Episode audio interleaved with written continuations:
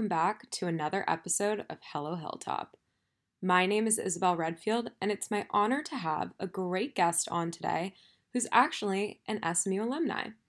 Gabe Travers graduated from SMU in 2007 and is now at the height of his career in digital production with Hearst Television. I'm super excited to speak with him today about his time at SMU, his career in the journalism industry, and all the advice he has for the 21st century graduate. I hope our listeners enjoy this conversation as much as I did. Here we go. First question.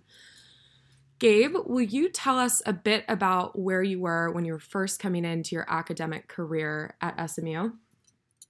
Sure. So I really didn't know what I wanted to major in uh, when I was a freshman. I bounced around a lot and dabbled and tried to find places and, and topics and things like that that interested me. I thought for a while that I wanted to be a business major, so I tried some business classes. And uh, after a few, I, it just wasn't uh, wasn't my thing. I was uh, doing fine, but it you know wasn't finding my passion. Um, so I tried some other things. I actually tried some CCPA majors. I think I saw you were a CCPA major, um, and it, that felt like a lot closer to to home for me. Um, tried a lot of classes and really started to be, get interested in the field and in the topic. And I think kind of the changing moment was um, Professor Rita Kirk offered a summer experience where if it happened to be a presidential election year, students could go and intern at the Republican and Democratic national conventions and work for a news organization. And that's what I did in um, 2004. I got the opportunity to work for ABC News at the Republican National Convention in New York City at the time. And that was kind of the moment I think that changed uh, everything. And it was like, yes, I, I want to do news. I want to be in journalism. Um, and that's kind of how I ended up in the department. Interesting. I love that. Um, Dr. Rita Kirk is an incredible professor, and I know that yes, you know, just as she influenced you in the in the early 2000s, I know she's continues to do that for our students today. So that's incredible to hear. I love that story. Um, and it sounds like the the state of the journalism and broadcasting kind of departments and CCPA classes at SMU while you were there were clearly up and running, especially mm-hmm. with you know Dr. Rita Kirk's kind of guidance there. Do you see any differences now? Probably they've just expanded and only gotten better. Yeah, I mean, it's been great to see all of the new specialties and things like that that, that have been added and how the departments have both grown. But the, the department back then was, I would say, very much a reflection of what journalism was in 2003. Right. You know, there was no there was no Twitter. Facebook had uh, just come to SMU my sophomore year.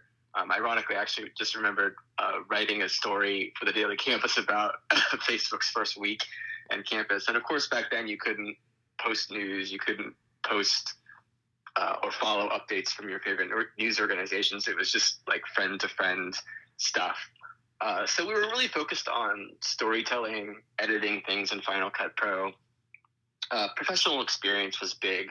I had a few internships in addition to the one we were talking about over the course of my time at SMU the daily update was still a thing, which I believe is is still uh, up and running and vibrant, which is yes. awesome to hear. Yes.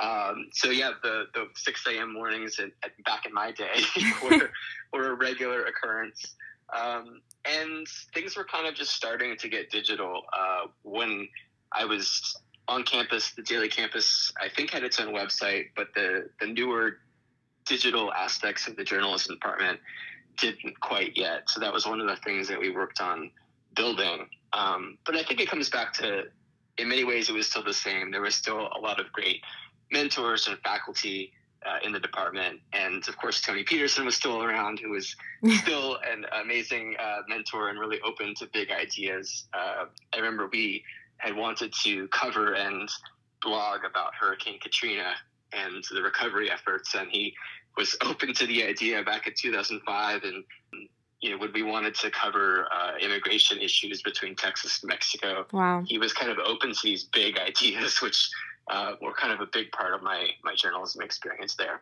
Very interesting. That's, that's all great to hear too. It sounds a little bit like you have a, a hint of politics within your interest in journalism. Would you say that's true? I would say from the coverage standpoint, yeah, I'm. I didn't take many political science classes at SMU. I would say politics is kind of just a side interest. I like to stay involved in my right uh, the happenings around us, but right. not a, not a not a big interest outside of that. Sure. And these days, it's there is just such a huge connection between uh, the political world and and the media and journalism, of course. So of course, um, yeah. it's kind of hard to hard to get around sometimes. Um, yeah. But what else made SMU special to you while you were there? Um, you know, you talked about the daily campus and what else, but was mm-hmm. it the people or what else were you involved in outside of your your academic classes? Yeah, I would say it was definitely the people and definitely the experiences. Um, it was kind of my consistent home for four years. I stayed on campus during the summers and worked for the Office of New Student Programs, uh, working with orientation programs. So I was I was pretty much there the entire time. Yeah. um, during during the school year, I uh, was involved in a lot of things like student senate, student foundation, uh, the student representatives on the board of trustees. Um, and then it was also kind of my my work home. I had these various uh, I had these various jobs on campus where I would um, do things like work on web stuff or um, cut out SMU news clippings from newspapers for the Office of Public Affairs. um, and then a lot of it was kind of focused on these random projects where we would try to help and get these processes that were previously like paper based into these digital like web based things. So it was like getting orientation or um, cheer camp registration or even like first uh, first year advising those are all kind of like these paper or like email systems. Wow. Um, so we kind of like worked to to get them into these like databases where, where they were a lot easier to, to manage and things like that. That's really incredible. What a transition. I it's hard to even imagine that any of the the school's inner workings and communications and whatnot um, were really once kind of all filed away on paper. It's, I know it sounds so archaic, but I'm like, this is not that. I know, and it's really not. It's not. it's not that long ago. We've just been moving really quickly. Exactly. So upon graduation, it, it looks from your LinkedIn, and you can please correct me if I'm wrong, that you found a, a job pretty quickly in, in newscasting. And, you know, like we've been saying, the fields rapidly um, kind of progressed. But mm-hmm. but from a first job perspective and just graduating college, what were some of the key takeaways that you were learning at the time in the field and and really just the key lessons that you you took away from that first job? Yeah, so I went pretty much right from from graduation. Had like a few weeks of a break, if you will, and then uh, went right into working. Um, my first job was I was producing an overnight newscast for the NBC station in Savannah, Georgia, and it was pretty autonomous in the fact that I was like the single producer for a two-hour newscast, uh, and so there was a lot of creation and everything that went into that. And there weren't, in many cases, sort of the full staffs that you have, both uh, from the standpoint of being in an overnight shift. Uh, you kind of have to just make a lot of decisions on your own because, you know, your people who you might ask or, or things like that are, are still sleeping and want you to and trust you to make the right decisions. Right so that was interesting and fun, but also you know a challenge when you're living in a new city and you're working uh, overnight hours yeah. for a few months. So I was uh, thrilled when I got to transition into working a daytime schedule, a daytime newscast, yeah, and things like that. Um, but I, I kind of learned to do everything there. Uh, I, I, obviously came came to the job with a lot of skills from SMU, but part of the the fun aspect of working in a small market is that you get to play a part in the whole process right. and all of the storytelling that happens. Um, and that was also kind of a side effect of the economy at the time. That was the height of the or the the, the base of the 2008 financial crisis. Right. So there were unfortunately a lot of uh, positions that were being unfilled and things like that. But it ended up in kind of creating opportunities for me to to do a lot more things at the station. So there were times when I was, you know, like editing promos, also writing my own newscast. Uh, we added newscasts at the time.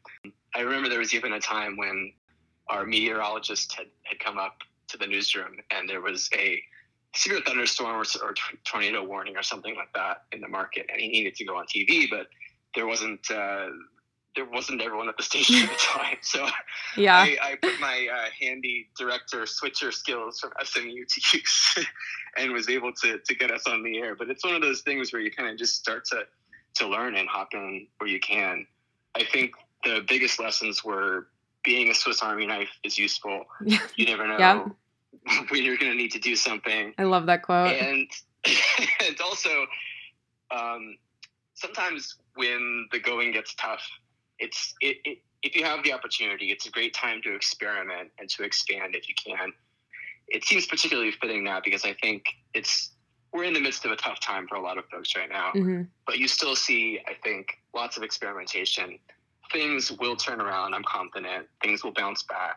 Um, but it is a difficult time to get through. But sometimes those are the points where the most creativity comes to light. Yeah, absolutely. I've seen that for a lot of my peers and and certainly all over the world. totally right about that. Um, well, since since your first job, kind of being a Swiss Army knife, you've since risen to the height of the digital production industry. And after being at Hearst Television for almost 10 years now, I believe,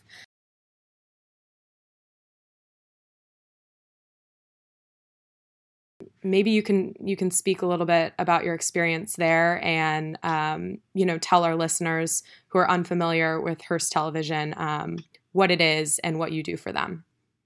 Sure. So Hearst is a very diverse media organization and also has several components that are outside of media. But Hearst Television owns television stations in about two dozen markets around the U.S. So it's equivalent of being able to reach about one in every five households in the US. Wow. What I do for them is basically digital product development. So if you think of these news brands, they all have websites, they all have apps, they all stream their news, they stream video, all those sorts of features. That all kind of routes back to product development and engineering. And the product development is, is what I oversee in that regard. Interesting. And and what does that look like on a on a day to day basis? And is Hearst mostly, I guess it's television and streaming, but do y'all do any other magazine or print? Yeah, so Hearst uh, has multiple divisions. They do have a magazines division, which owns a lot of big brands like Cosmopolitan, right. and Health, things like that. We're such a big company that we're kind of divided up in, into these different areas. And so my division, the division that I work for, really just focuses on the television brands and sort of the digital presence of, of those brands. So my day to day is a lot of talking with product managers and engineers about how we make things happen essentially on our websites or in our apps.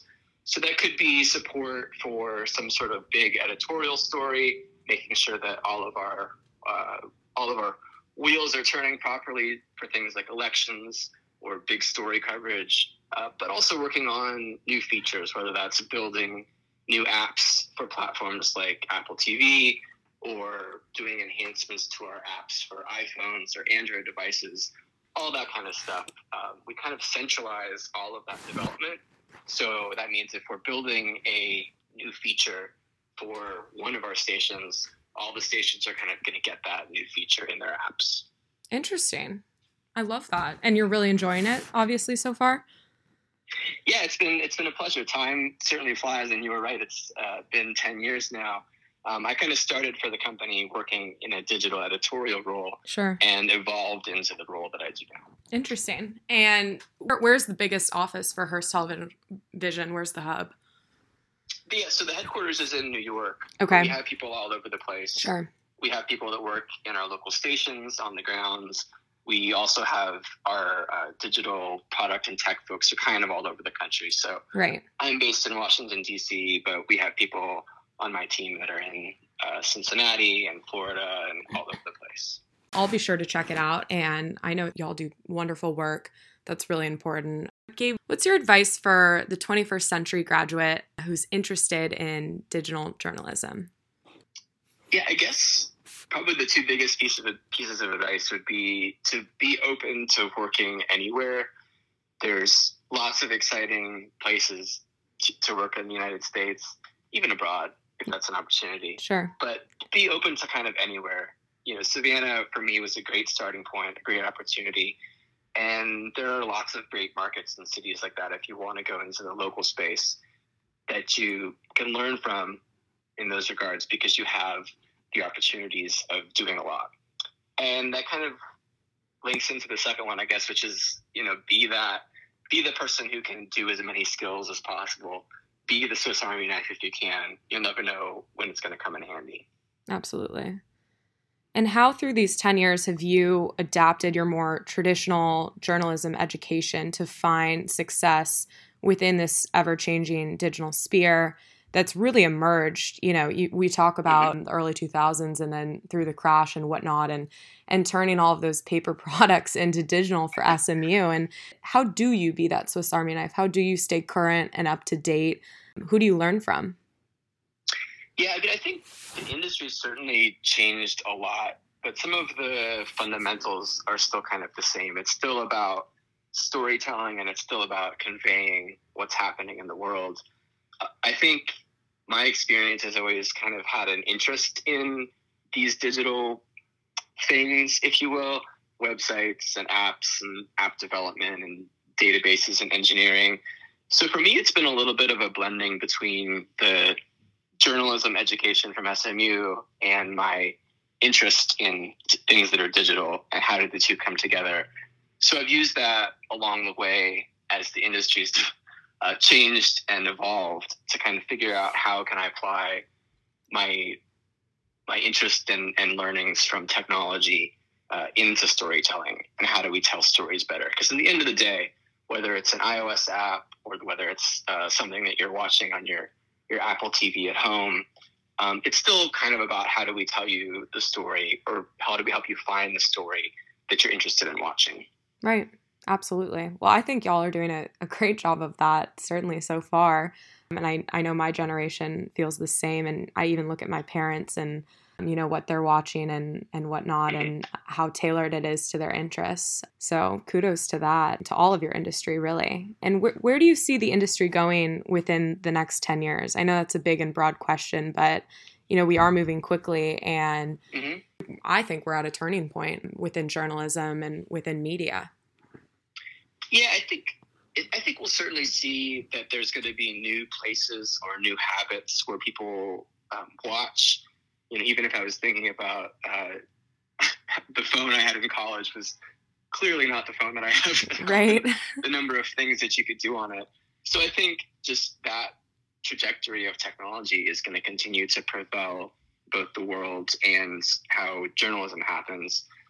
That said, I think there's still going to be an immense need and interest in quality journalism. Right. People who know how to tell stories.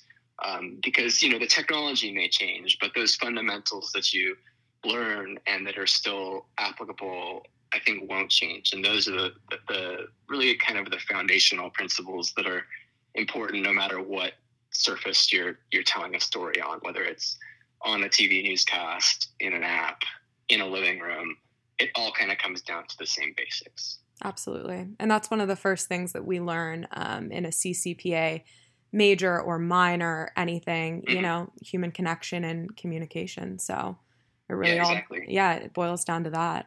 And finally, Gabe, I've really enjoyed this conversation. And I know that our listeners out there, especially those who are SMU students, will really enjoy hearing your, your story and your career and all the advice that you've given throughout this podcast. But kind of to sum it all up, what is the greatest piece of advice that you've ever received? Or perhaps maybe the most important book that you've read, something that's really kind of guided you throughout your life? Yeah, so I, I would say it actually roots back to something from SMU. I had the, the honor of being a Hunt Scholar when I was there. And there was a point when they gave us a copy of uh, one of Ray Hunt's commencement speeches from uh, many many decades ago now. But part of his advice was to work for an organization where you're going to get as many learning experiences po- as possible, and also somewhere where you, ha- where you have a lot of responsibility, even if the pay is less or the location might not be your dream city. And I think you know we all need those opportunities to learn and even to make mistakes. And especially today, I think there's a lot of desire to want a perfect, shining, high paying job right. as fast as you can. but sometimes I think it takes some time to get there. And I know, at least personally, all of the road along the way, SMU, my first job, my jobs after that, have really kind of like paved the way uh, to get to where I am now.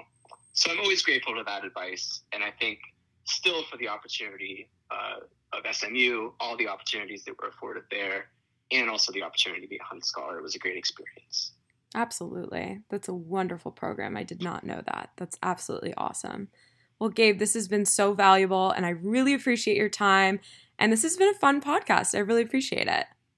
Of course, happy to join. Thanks, Isabel.